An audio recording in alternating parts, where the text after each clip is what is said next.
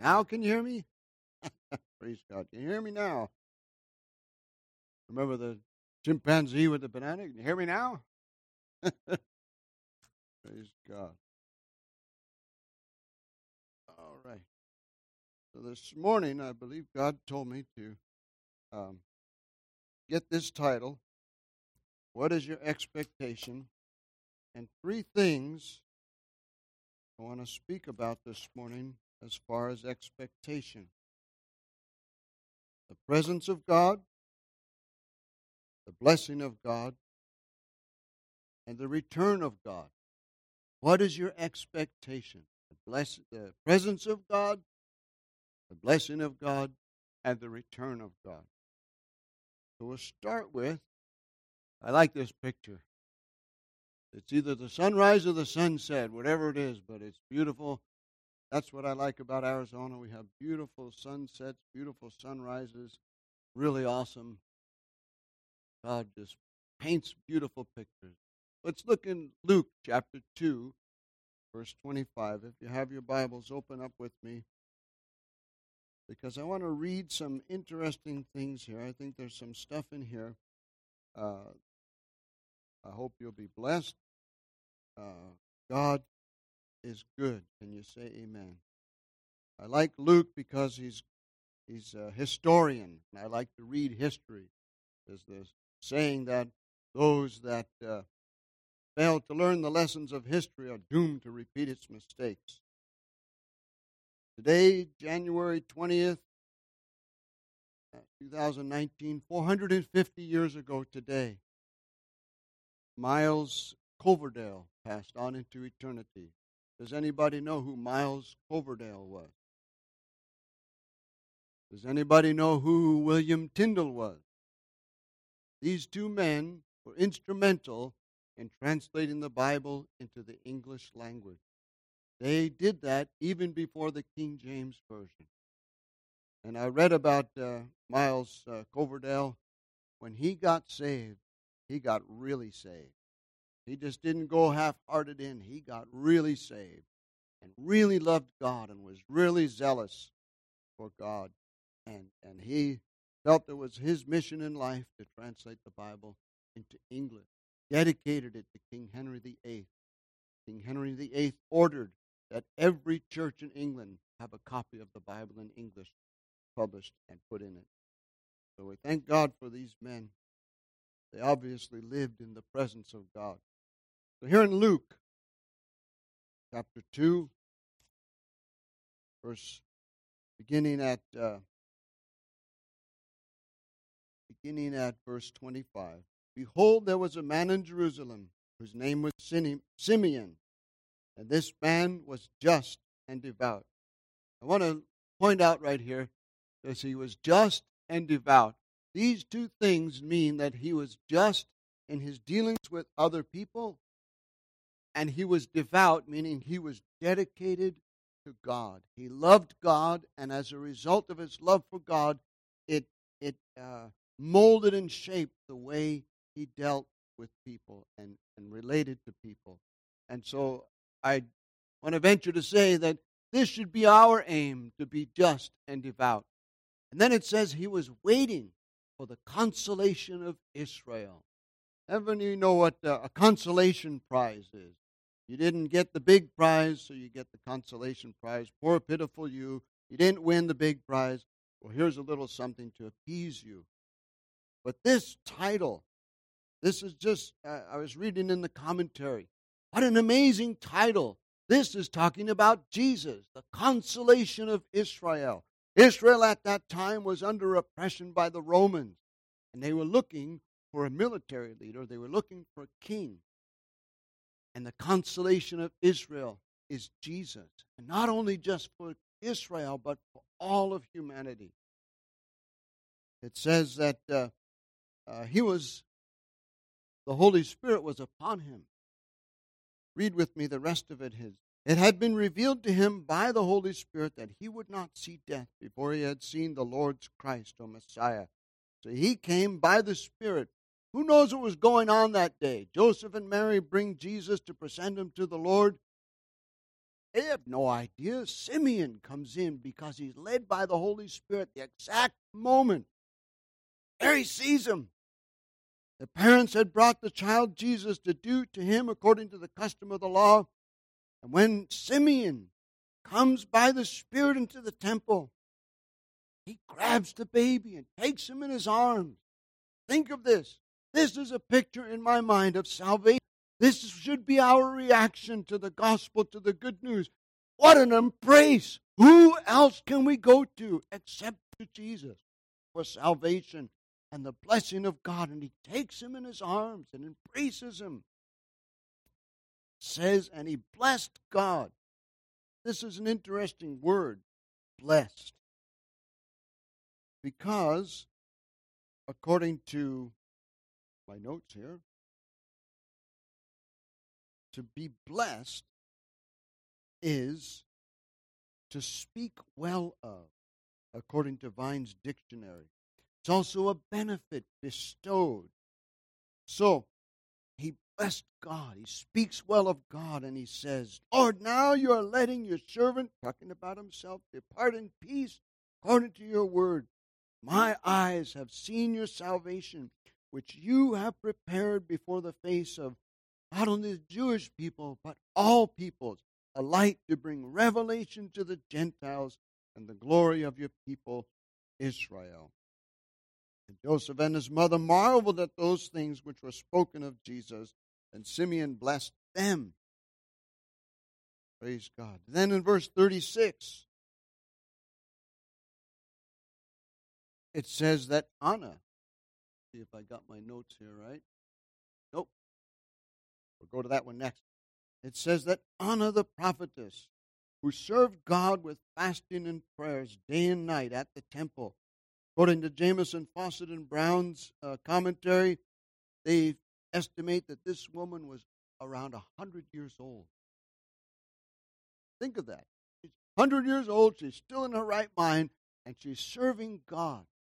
That is awesome. I love old folks that are serving God. What a blessing in the kingdom of heaven to have longevity.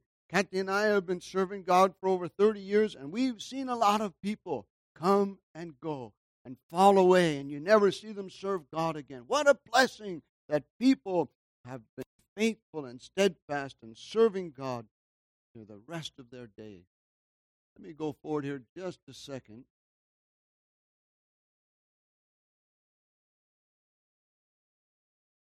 Here's Anna the prophetess. This is interesting that she's called a prophetess. She's basically living in the temple. It says specifically here that she's of the tribe of Asher. This was a tribe of the Israelites that had been taken to captivity in Babylon, and the tribe of Judah was the main tribe that came back after the captivity was over. But the tribe of Asher, they decided to follow along, because not everyone came back. It's like, you guys are released. Go back. Oh, no, we're going to stay here. Your place of worship is there. That's your capital. That's your homeland. Go back. We'll just hang out here. Interesting, though, that the Jewish people were all over the place, even at that time. But this tribe of Asher, they had come back, and it goes on to say, coming in, she served God with fasting and prayers night and day. Coming in at that instant, she gave thanks to the Lord and spoke of Jesus, him, all who looked for redemption in Israel. In other words, what it's saying here is that she's not the only one besides her and Simeon. There were other people in Jerusalem who were looking for the redemption of Israel at that time, and they fellowshiped, they spoke to one another, and she says, guess what? He's here. Praise God. That's good news. Can you say amen? Let's go back here.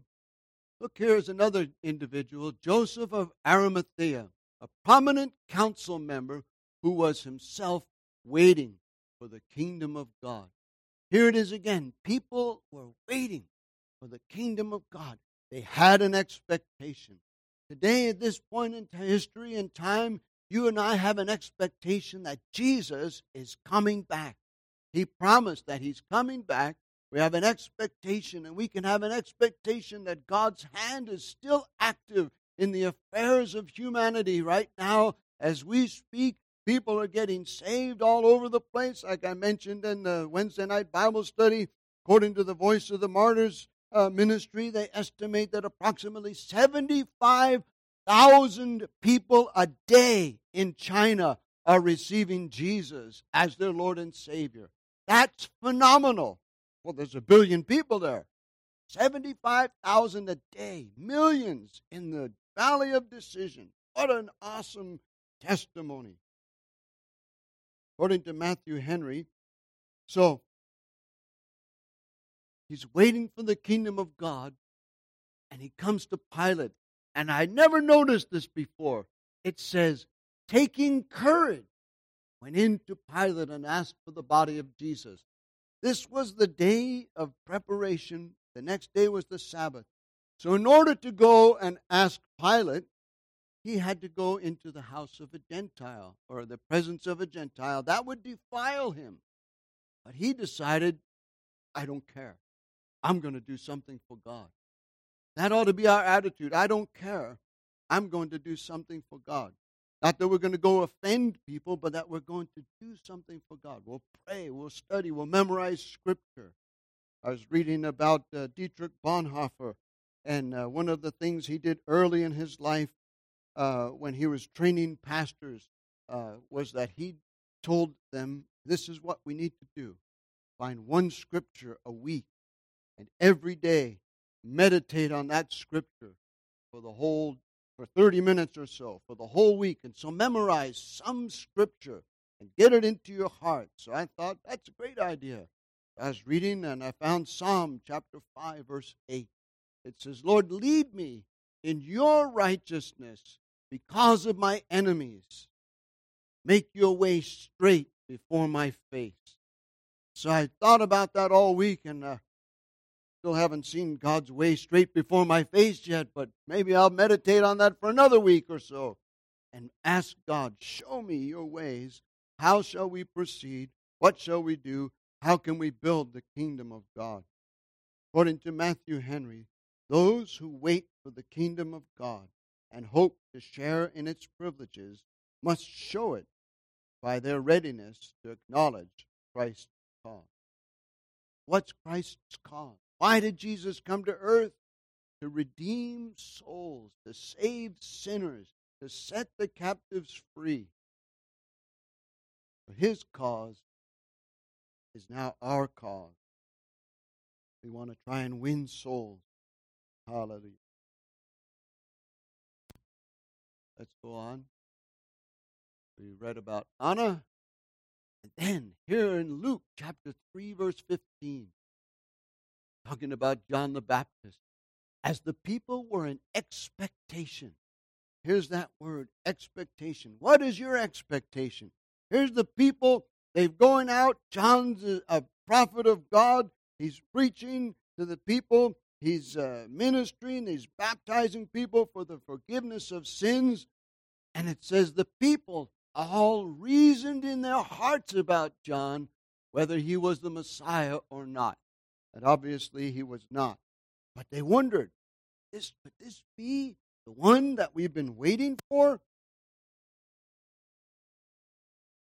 And they had an expectation, and they began to think, something's going on in the kingdom of God. Anybody ever read the Chronicles of Narnia by C.S. Lewis? Favorite allegorical story of the kingdom of God. In the story, there's this lion named Aslan who represents Jesus. So they have that phrase, Aslan's on the move. And it strikes fear in the enemy's heart.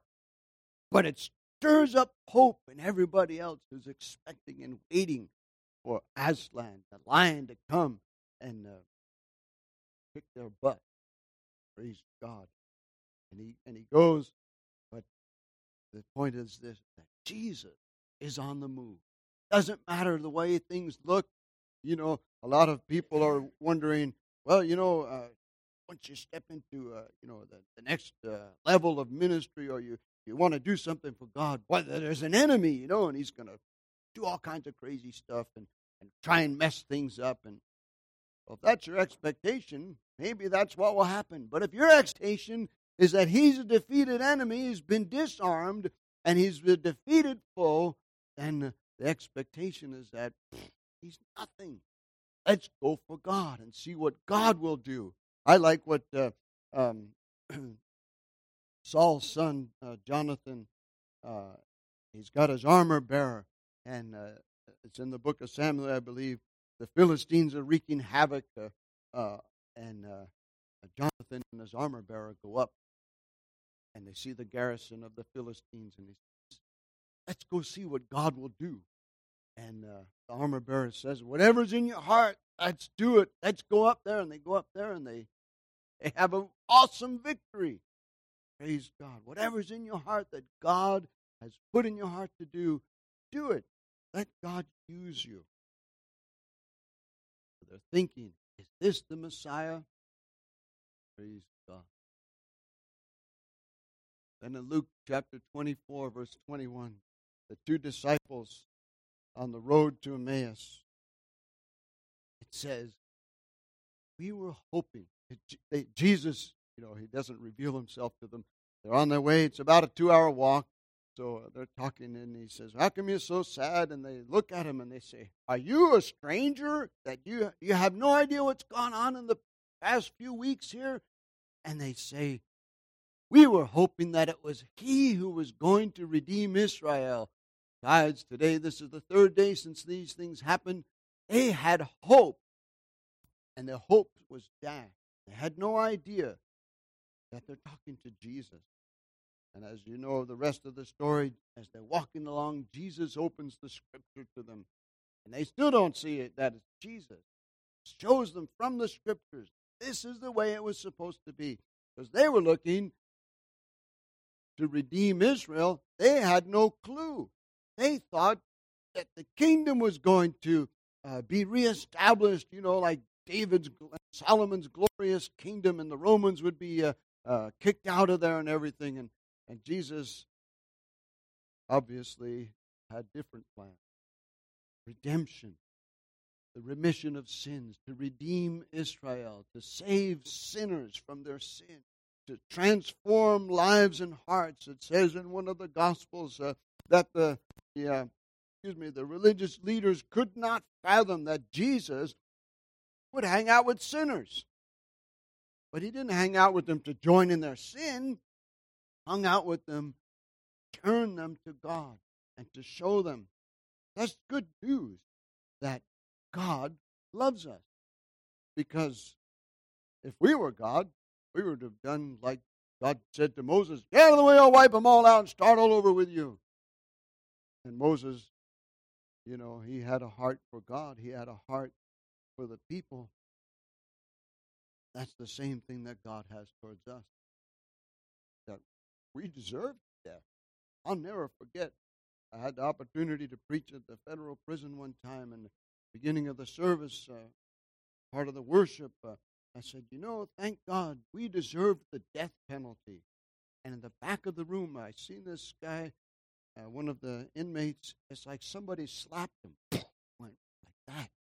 At the end of the service, told this story before. At the end of the service, I gave the altar call, and he responded, "Yes. I want to be forgiven." And he understood that because of sin, we deserve death. But Jesus took our place. Hallelujah. This is an interesting story also, because the two guys, how many know Matthew chapter 18, verse 20? The good memory verse. Matthew 18:20. Think about it as a year, 1820. "For where two or three are gathered together in my name," Jesus said, "I'm there in the midst of them." These two men are talking about the things of God, and as they're walking along, Jesus comes alongside them. When you're talking about the things of God, in Malachi chapter 3, verse 16, it says, "A book of remembrance is opened and written in, up in heaven," when we're talking about the things of God with people. "Where two or more are gathered in His name," Jesus comes in, and He's there with us. Praise God. Jesus comes to us I'm going to be putting together a sermon about abiding in Christ for the next time I preach. It's that God chooses us. Isn't that awesome? God chooses us. I was telling our granddaughters on the way up here, God chose you. God has a winning team. God wants you on His team. It's not like you're the last choice. Everybody lines up. Remember in school, they had everybody, the big athletic guys would be the team captains, of course, and then they'd choose whoever they wanted on their team. And there was always that couple of wimps at the end who nobody really wanted them on their team. God wants you on His team no matter whether you're athletic or not. Praise God. There was a general expectation of the appearing of the Messiah at this time. I like what Charles Finney, the great revivalist, had to say. God is not retired. He's not taking retirement. He's still active. Hallelujah. Praise God. On the day of Pentecost in Acts chapter 2, if I got that, Acts chapter 2, verse 5. There were dwelling in Jerusalem Jews, devout men. Here's that word again. From every nation under heaven. These people, according to the commentator, they had returned to Jerusalem to make their dwelling place because they expected that Jesus was going to be, that the Messiah was coming. Hallelujah. According to Jamieson, Fausset and Brown's commentary on the Bible, the Roman historians Suetonius and Tacitus bear witness to an expectation in the East that out of Judah should arrive a sovereign of the world. So in Matthew chapter 2, the Magi come from the East to visit. They say, "Where is he that's born the King of the Jews?" They expected, according to Jamieson, Fausset and Brown's commentary, all of Jerusalem to be full of its newborn king, and the time, place, and circumstances of his birth to be familiar to everyone. They arrive in Jerusalem, and nobody knows anything about it. So Herod calls the rabbis, "Hey, where's the Messiah going to be born?" And so they look it up, and they don't go. Are you guys? What's wrong with you guys? You just read God's word, and God's word is true. And it tells you where the Messiah is going to be born, and you guys don't go. What's up with that? But these guys come from the East, Persia or wherever, and they had seen the sign, and they go because they believed. Hallelujah. So on the day of Pentecost, there's Jews from every nation under heaven in the known world. They were dwelling in Jerusalem because they were expecting the Messiah, and they missed it. And the day of Pentecost, the Spirit of God is poured out on the apostles, and Peter gets up and preaches, and he tells them, "You guys missed it, but here's another chance for you guys." Thank God, God is the God of second and third and a million chances. Can you say amen? Praise God. Shall we say to these things, if God is for us, who can be against us? Proverbs chapter 22. This is my second point. The blessing of God. It literally means a benefit bestowed or to speak well of. The blessing of the Lord makes one rich, and He adds no sorrow with it. Proverbs 10:22. Anybody ever hear of the couple that got the miracle financing for their car? They were paying like 20-30% interest, and the car payment was more than their house payment, and they come to a financial advisor, and the financial advisor tells them, "How did you guys get the financing for this car?" "Oh, the car dealership said it was a miracle." Sure was a miracle. You guys should not have got that car. That's not a blessing. It's killing you financially. Praise God. God doesn't do that sort of thing. God blesses. Hallelujah.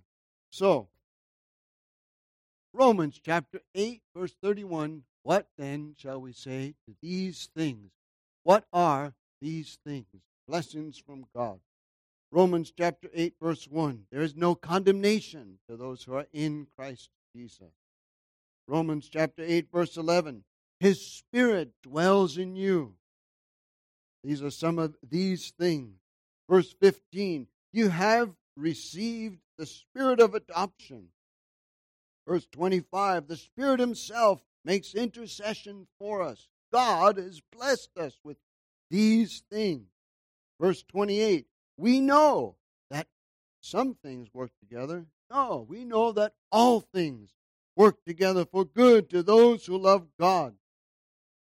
If God is for us, or since God is for us, or because God is for us, who can be against us? Verse 37, in all these things we are more than conquerors through Him who loved us. And nothing can separate us from the love of God, which is in Christ Jesus. What shall we say to these things? Nothing can separate us. There's no combination, no condemnation. If God is for us, everyone else might as well be with us. Who could be against us? Even the dumb devil, even if he comes against us, he's defeated. Praise God. In Genesis chapter 12, verse 3, it says, speaking to Abram before he became Abraham, in you all the families of the earth shall be blessed. What an amazing promise. Because who knows? We know that it's talking about Jesus, the Messiah, come to earth, God stepping out of eternity, the most important event that has ever happened in the history of the universe. No matter how young or old it really is, God Himself came to earth and became a human being like us. The Scripture plainly says, in Him all the fullness of the Godhead dwelt bodily. One of my brothers had a hard time.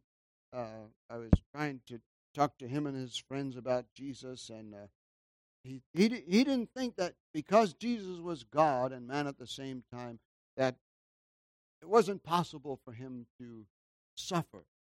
He was above that, because He's so super spiritual. No, Jesus took the sins of the whole world upon Himself, the consequences of every sin, the suffering, the stripes on His back for our healing. He did experience that pain. But God is faithful. In Romans chapter 10, I believe it's verse 17, it says, God is faithful. He will not allow you to be tempted above what you're able to bear, but with the temptation will make a way of escape. God wants to bless us. God wants to help us. Hallelujah. Lastly, we'll look at the return of God. This is kind of a funny story to me. Maybe I have an odd sense of humor or not, but it says, while they looked up steadfastly towards heaven as Jesus went up, behold, two men stood by them in white apparel, who said also to them, Men of Galilee, why do you stand gazing up into heaven? This same Jesus who was taken up from you into heaven will so come in like manner as you saw Him go into heaven.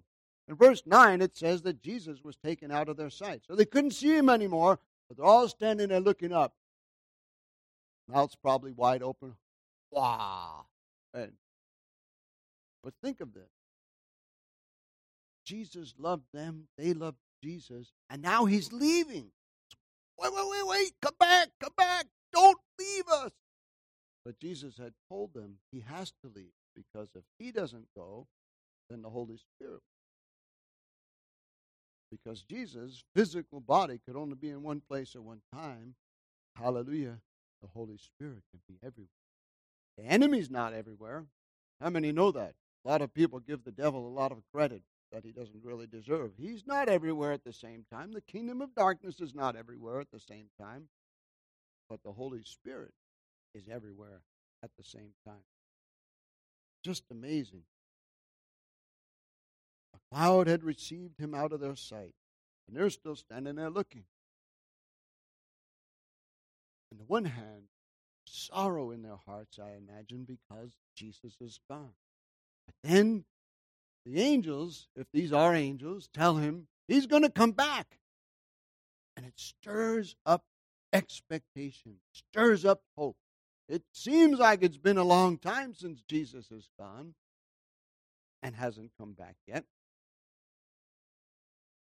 But the sorrow of the departure is replaced by the joyful expectation of the return. What's really awesome is that Jesus said, of that day and hour, no one knows, not even the angels of heaven, nor the Son, but my Father only. And so what does he tell us to do? That was my last, there it is. Thank you, Nick. That same Jesus will come back. Watch therefore, Matthew chapter 25, verse 13, Jesus said, watch therefore, for you know neither the day nor the hour in which the Son of Man is coming. And 2 Peter chapter 2, verse 10, he writes and says, the day of the Lord will come, the thief in the night. Remember the big three movies, The Thief in the Night, way back when we were young, and praise God, and we were expecting the return of Jesus then. Hallelujah. Do not let that expectation diminish, because Jesus definitely is coming back. No matter what things look like, he is coming back. He is faithful who has promised. Hallelujah. He will come back. What do we look for? Verse 13 of 2 Peter chapter 2. We, according to his promise, look for new heavens and a new earth in which righteousness dwells. Glory to God. No more thieves, no more nonsense, no more sin, but righteousness dwells therein. What an awesome, awesome thing to look forward to. So we have the book of Revelation. And Jesus said, verse 12, chapter 22, I am coming quickly, and my reward is with me, to give everyone according to his work. I'm the Alpha and the Omega, the beginning and the end, the first and the last. Hallelujah. Verse 17, and the Spirit and the bride say, come. Let him who hears say, come. Let who thirsts come. Whoever desires, let him take the water of life freely. There's a little note here about the bride. It refers back to chapter 21, verse 9. One of the seven angels who had the seven bowls filled with the seven last plagues came to me and talked with me. This is John writing, and it says, come, I will show you the bride, the Lamb's wife. He carried me away in the Spirit to a great and high mountain and showed me the great city, the holy Jerusalem, descending out of heaven from God, having the glory of God. Her light was like a most precious stone, like jasper stone, clear as crystal. This is the bride, the new Jerusalem coming out of heaven. And it gives the measurements, it's gigantic. Or as my granddaughter would say, it's ginormous. It's huge. God dwells in, and there's gate, and the no unrighteous people are allowed in. One of the most interesting verses in the whole Bible is Revelation chapter 22, verse 11.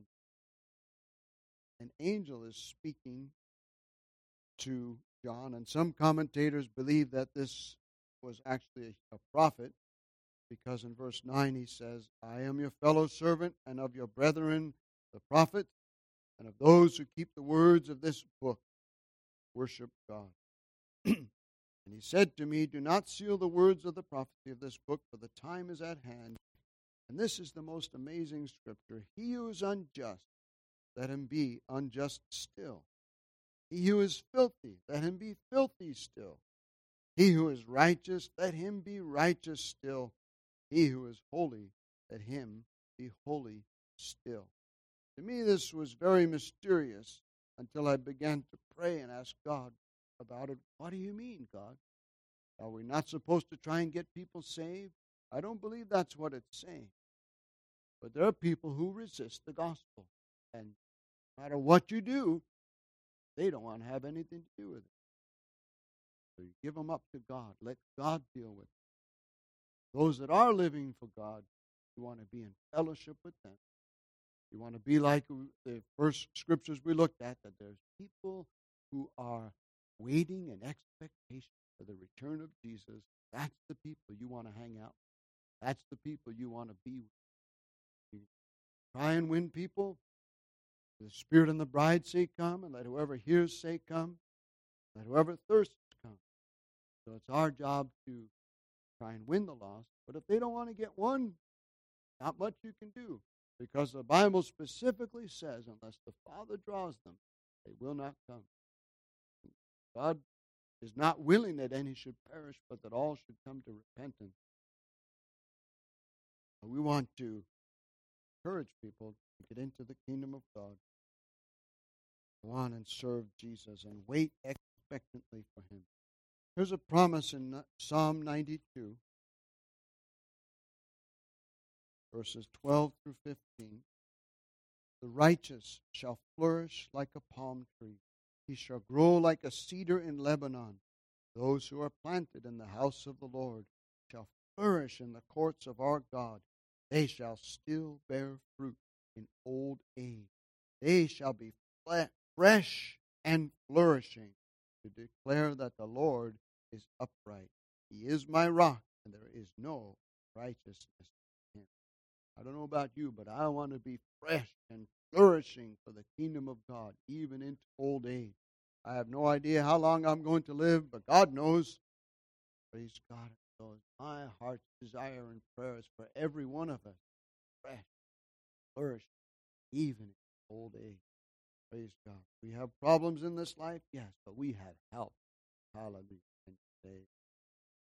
That's about all I have for this morning. Praise God. I hope you're blessed.